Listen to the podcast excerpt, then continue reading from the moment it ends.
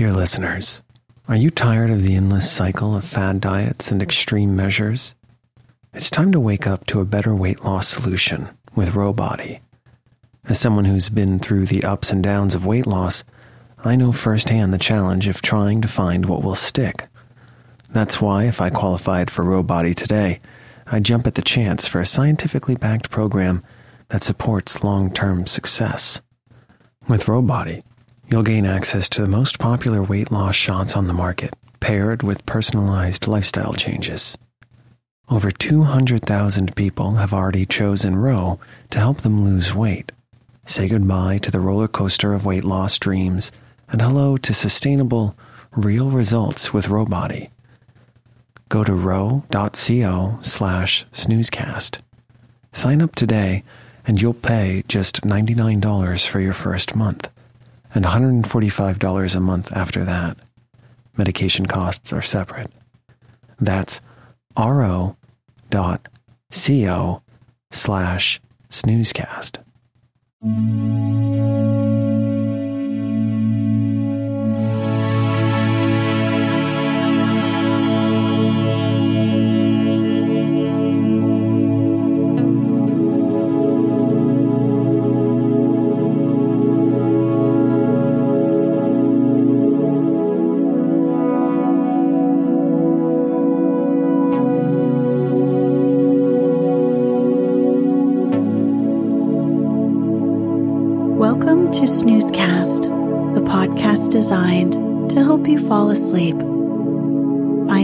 Snoozecast.com and now also on YouTube. While you're on our channel, be sure to subscribe. This episode is dedicated to our listener Chesney and brought to you by Lacquered Boxes. Tonight, we'll read The Mirror of Matsuyama a story found in Japanese fairy tales by Yei Theodora Ozaki in 1908.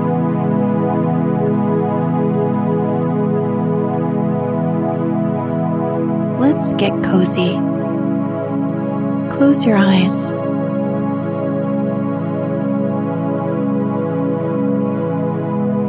Relax your body into the softness of your bed.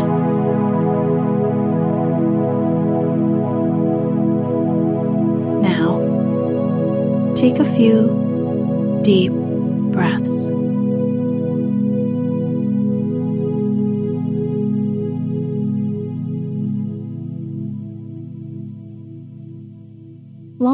Years ago, in old Japan, there lived in a very remote part of Japan, even in these days, a man and his wife.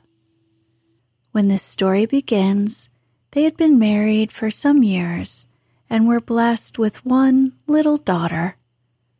She was the joy and pride of both their lives, and in her they stored an endless source of happiness for their old age.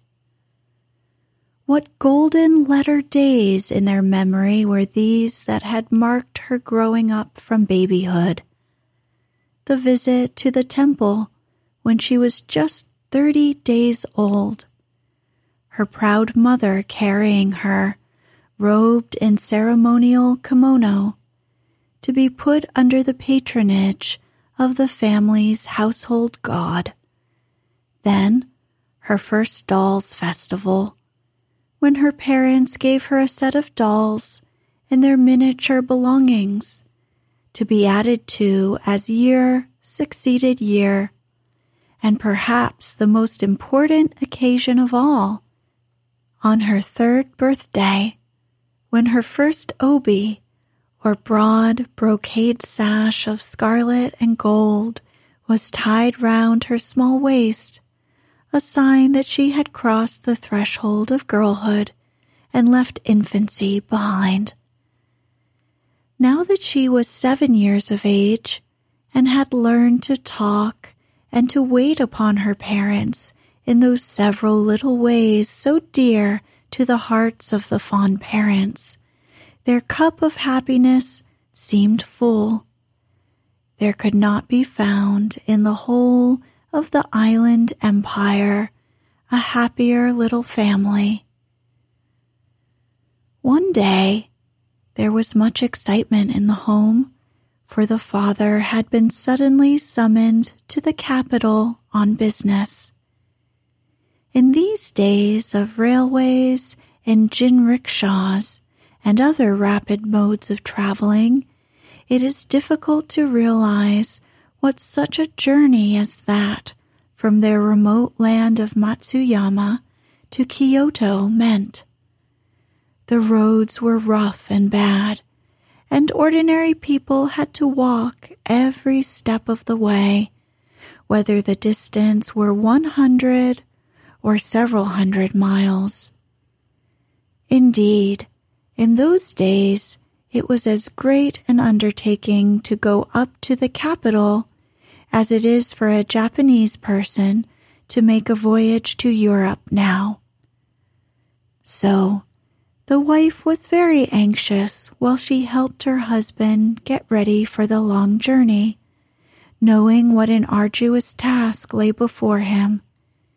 Vainly she wished that she could accompany him, but the distance was too great for the mother and child to go. All was ready at last, and the husband stood in the porch with his little family round him. I will come back soon, said the man. While I am away, take care of everything, and especially of our little daughter. Yes, we shall be all right, said the wife, while the tears fell like rain from her eyes. The little girl was the only one to smile, for she was ignorant of the sorrow of parting and did not know that going to the capital was at all different from walking to the next village, which her father did very often. She ran to his side and caught hold of his long sleeve to keep him a moment. Father, I will be very good while I am waiting for you to come back, so please bring me a present. As the father turned to take a last look at his weeping wife and smiling, eager child, he felt as if someone were pulling him back by the hair. So hard was it for him to leave them behind, for they had never been separated before. But he knew that he must go, for the call was imperative. With a great effort, he ceased to think and resolutely turning away, he went quickly down the little garden and out through the gate.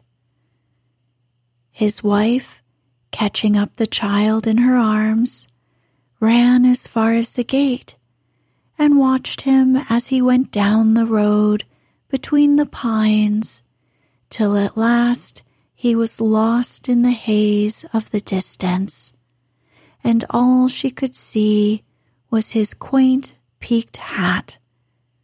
And at last, that vanished too.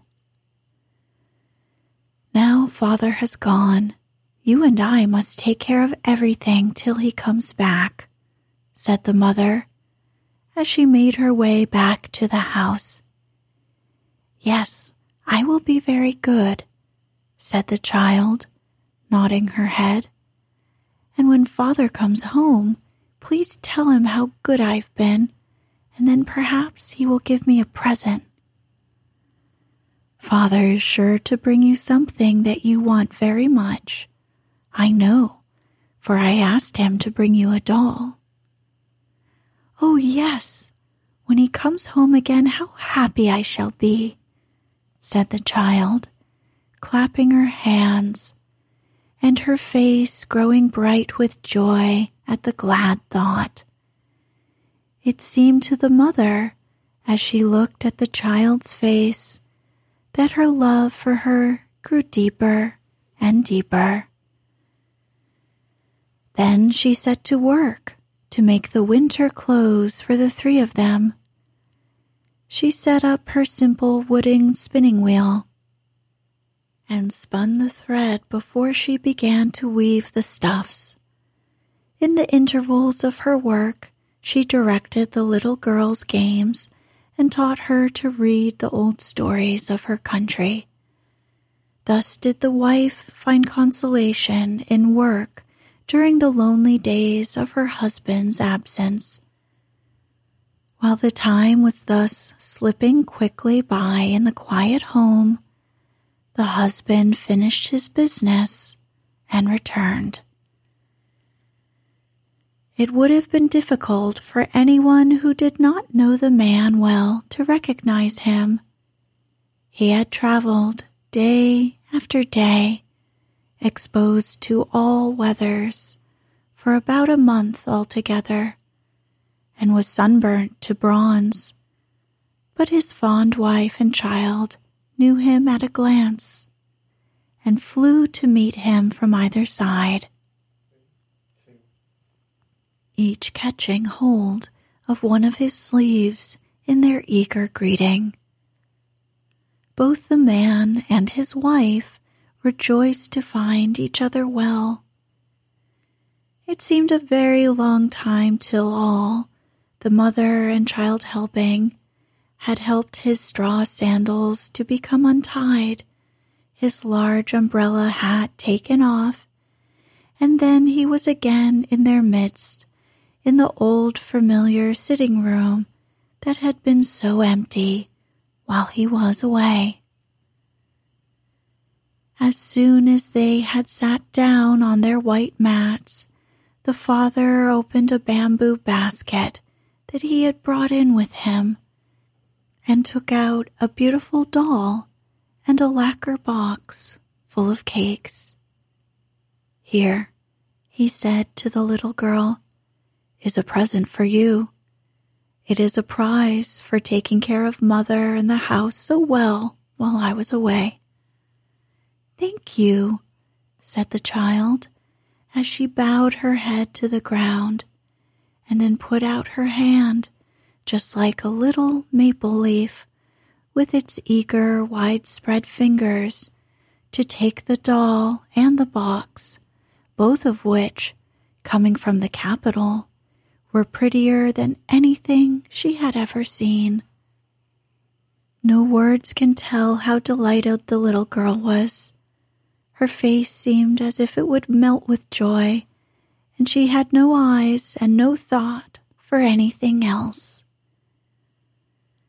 Again, the husband dived into the basket and brought out this time a square wooden box, carefully tied up with red and white string, and, handing it to his wife, said, And this is for you. The wife took the box and, opening it carefully, took out a metal disc with a handle attached. One side was bright and shining like a crystal, and the other was covered with raised figures of pine trees and storks, which had been carved out of its smooth surface in lifelike reality. Never had she seen such a thing in her life, for she had been born and bred in this rural province. She gazed into the shining disk, and looking up with surprise and wonder pictured on her face, she said. I see somebody looking at me in this round thing. What is it that you have given me? The husband laughed and said, Why, it is your own face that you see. What I have brought you is called a mirror, and whoever looks into its clear surface can see their own form reflected there although there are none to be found in this out of the way place. There, the mirror is considered a very necessary requisite for a woman to possess. According to popular tradition, a woman's mirror is an index to her own heart. If she keeps it bright and clear, so is her heart pure and good. So you must lay great store by your mirror and use it carefully. The wife listened to all her husband told her and was pleased at learning so much that was new to her. She was still more pleased at the precious gift, his token of remembrance while he had been away. If the mirror represents my soul, I shall certainly treasure it as a valuable possession, and never will I use it carelessly. Saying so, she lifted it as high as her forehead in grateful acknowledgement of the gift, and then shut it up in its box and put it away. The wife saw that her husband was very tired and set about serving the evening meal and making everything as comfortable as she could for him. It seemed to the little family as if they had not known what true happiness was before. So glad were they to be together again. And this evening, the father had much to tell of his journey and of all he had seen at the great capital. Time passed away in the peaceful home and the parents saw their fondest hopes realized as the daughter grew from childhood into a beautiful girl of 16. They reared her with unceasing love and care, and now their pains were more than doubly rewarded. But alas, in this world even the moon is not always perfect in shape but loses its roundness with time, and flowers bloom and then fade. So at last, the good and gentle wife and mother was one day taken ill. Day or night, the girl never left her mother's side.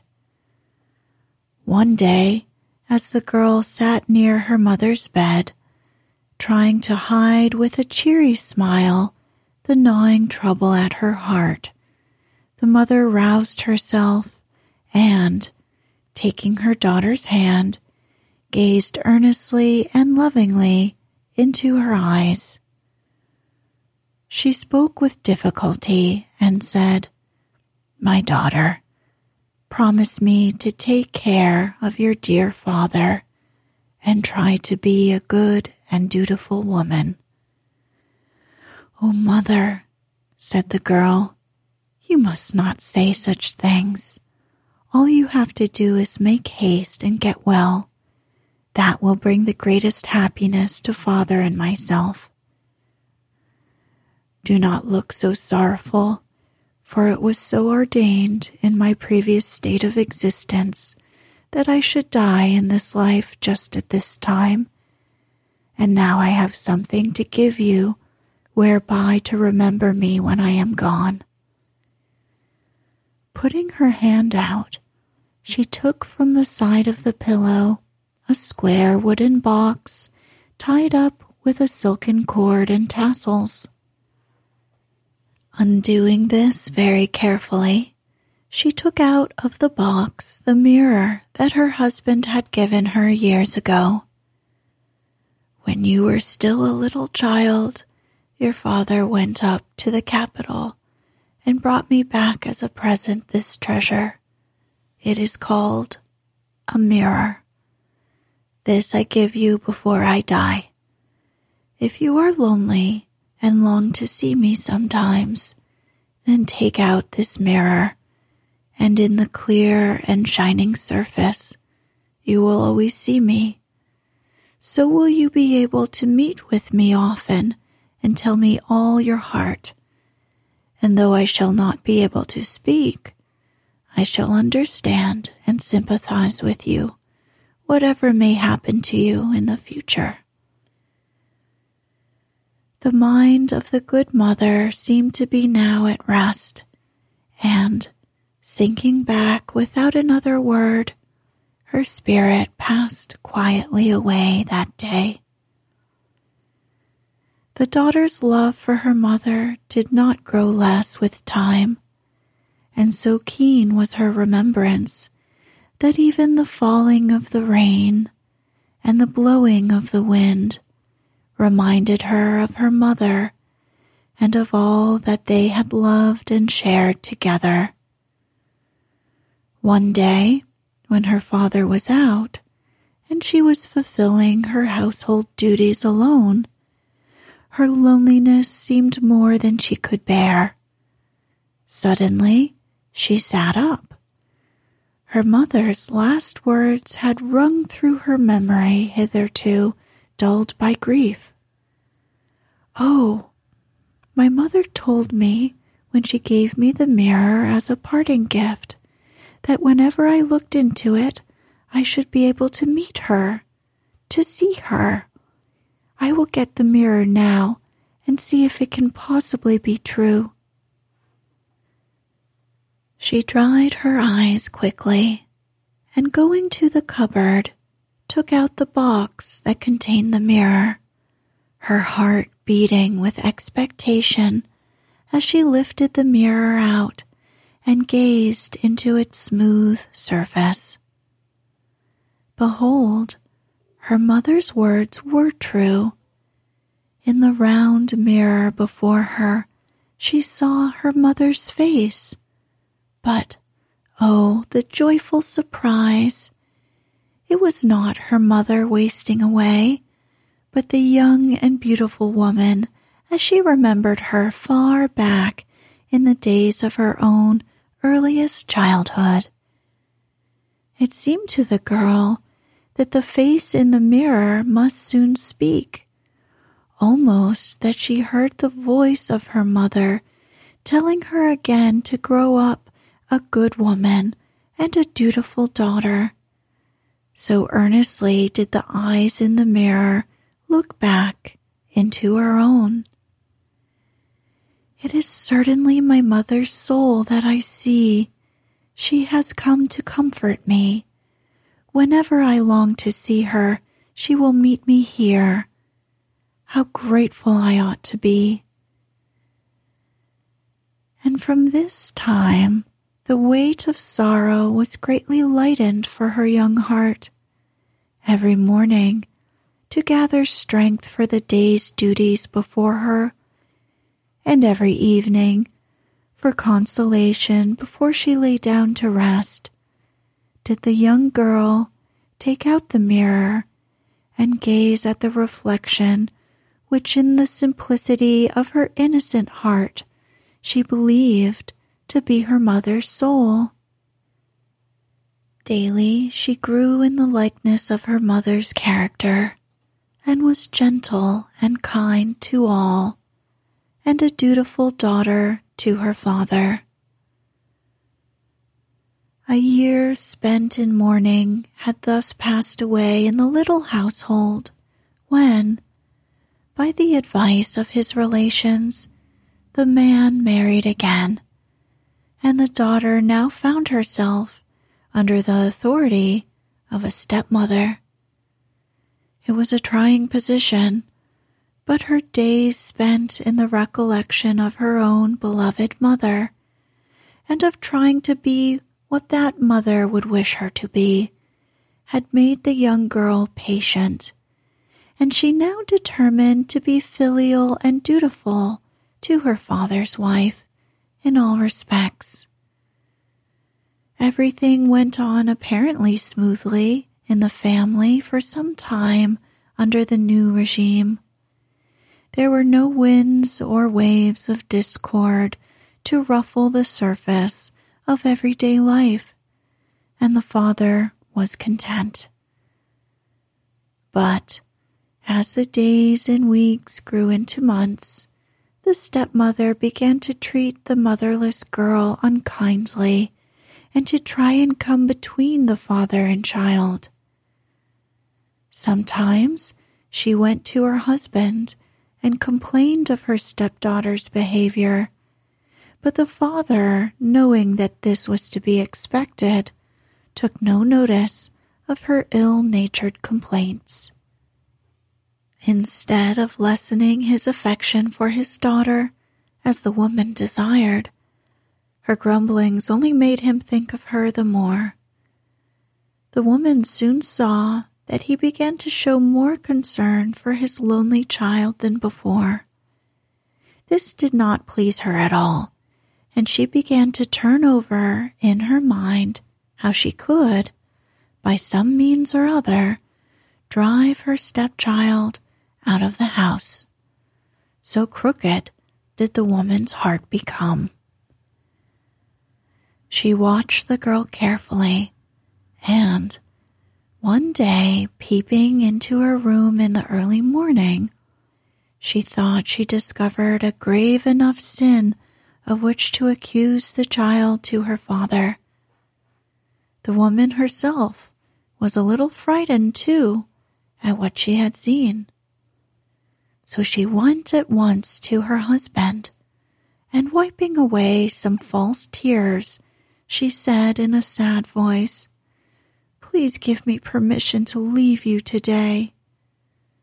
The man was completely taken by surprise at the suddenness of her request and wondered whatever was the matter.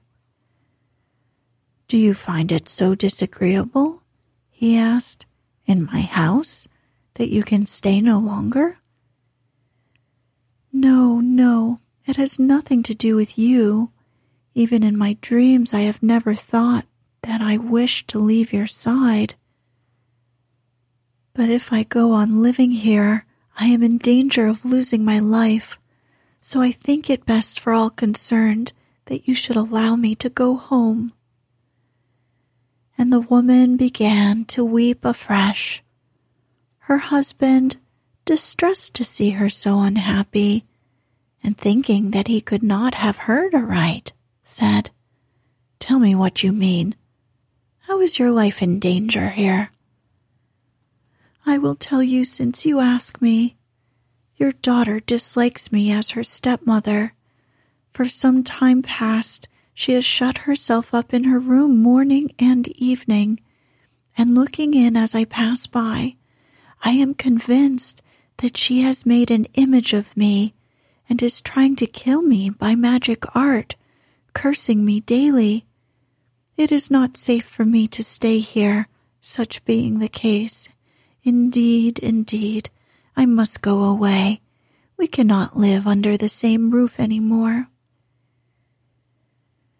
The husband listened to the dreadful tale, but he could not believe his gentle daughter guilty of such an evil act. He knew that by popular superstition, people believed that one person could cause the demise of another by making an image of the one and cursing it daily. But where had his young daughter learned such knowledge? The thing was impossible.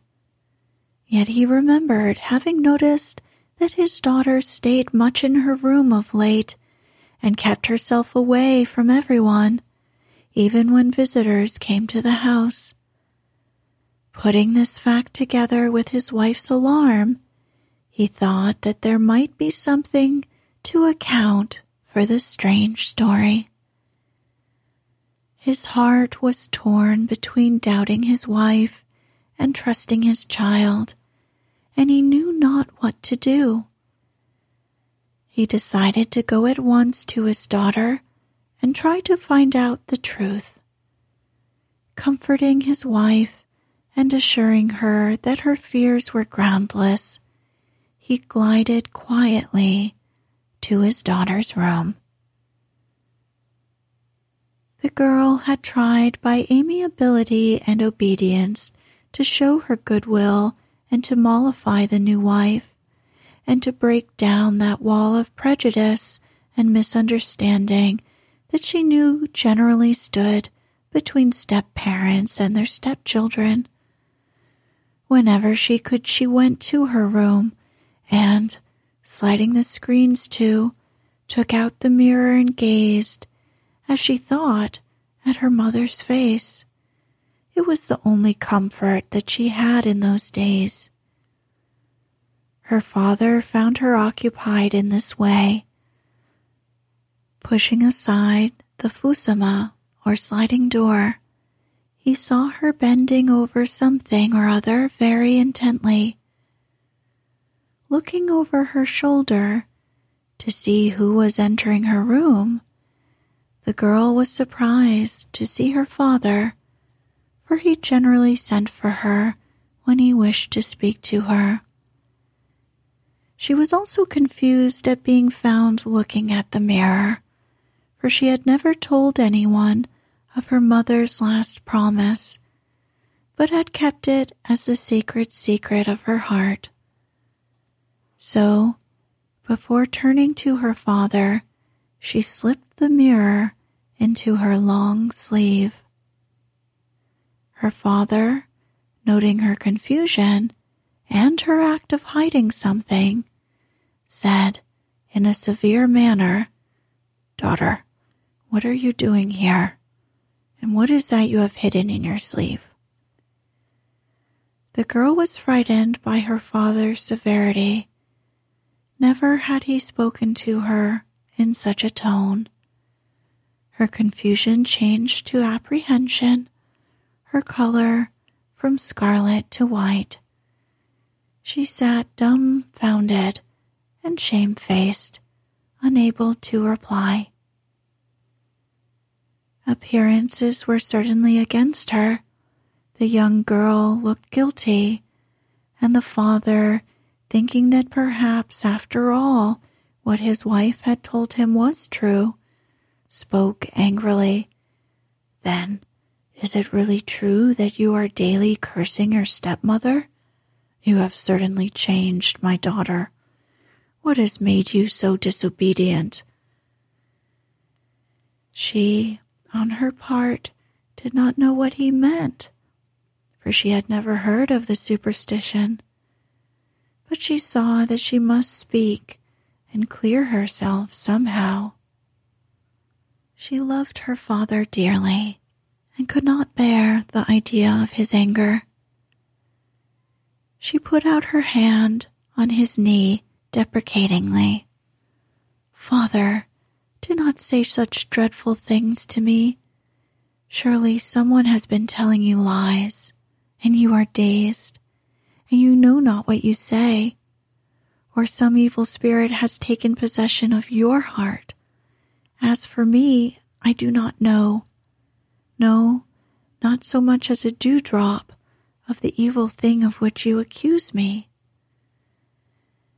But the father remembered that she had hidden something away when he first entered the room, and even this earnest protest did not satisfy him. He wished to clear up his doubts once and for all. Then why are you always alone in your room these days? and tell me what it is that you have hidden in your sleeve. Show it to me at once. Then the daughter, though shy of confessing how she had cherished her mother's memory, saw that she must tell her father all in order to clear herself. So she slipped the mirror out from her long sleeve and laid it before him. This, she said, is what you saw me looking at just now. Why, he said in great surprise. This is the mirror that I brought as a gift to your mother when I went up to the capital many years ago. And so you have kept it all this time? Now, why do you spend so much of your time before this mirror then she told him of her mother's last words and of how she had promised to meet her child whenever she looked into the glass. But still the father could not understand the simplicity of his daughter's character and not knowing that what she saw reflected in the mirror was in reality her own face and not that of her mother. What do you mean? he asked. I do not understand how you can meet the soul of your lost mother by looking in this mirror. It is indeed true, said the girl. And if you don't believe what I say, look for yourself. And she placed the mirror before her. There, looking back from the smooth metal disc, was her own sweet face. She pointed to the reflection seriously. Do you doubt me still? She asked earnestly, looking up into his face. With an exclamation of sudden understanding, the father smote his two hands together. At last I understand. Your face is as like your mother's as the two sides of a melon. Thus you have looked at the reflection of your face all this time, thinking that you were brought face to face with your lost mother. You are truly a faithful child, living in constant remembrance of your lost mother has helped you to grow like her in character. How clever it was of her to tell you to do this. I admire and respect you, my daughter, and I am ashamed to think that for one instant I believed your suspicious stepmother's story. Before you I have no countenance left, and I beg you to forgive me. And here the father wept his daughter steadfastly keeping her faith and simplicity in the midst of such adverse circumstances, bearing all her troubles with so much patience and amiability, made him compare her to the lotus which rears its blossom of dazzling beauty out of the slime and mud of the moats and ponds fitting emblem of a heart which keeps itself unsullied while passing through the world. The stepmother, anxious to know what would happen, had all this while been standing outside the room. She had grown interested and had gradually pushed the sliding screen back till she could see all that went on. At this moment, she suddenly entered the room, and, dropping to the mats, she bowed her head over her outspread hands before her stepdaughter. I am ashamed, she exclaimed in broken tones. I did not know what a filial child you were.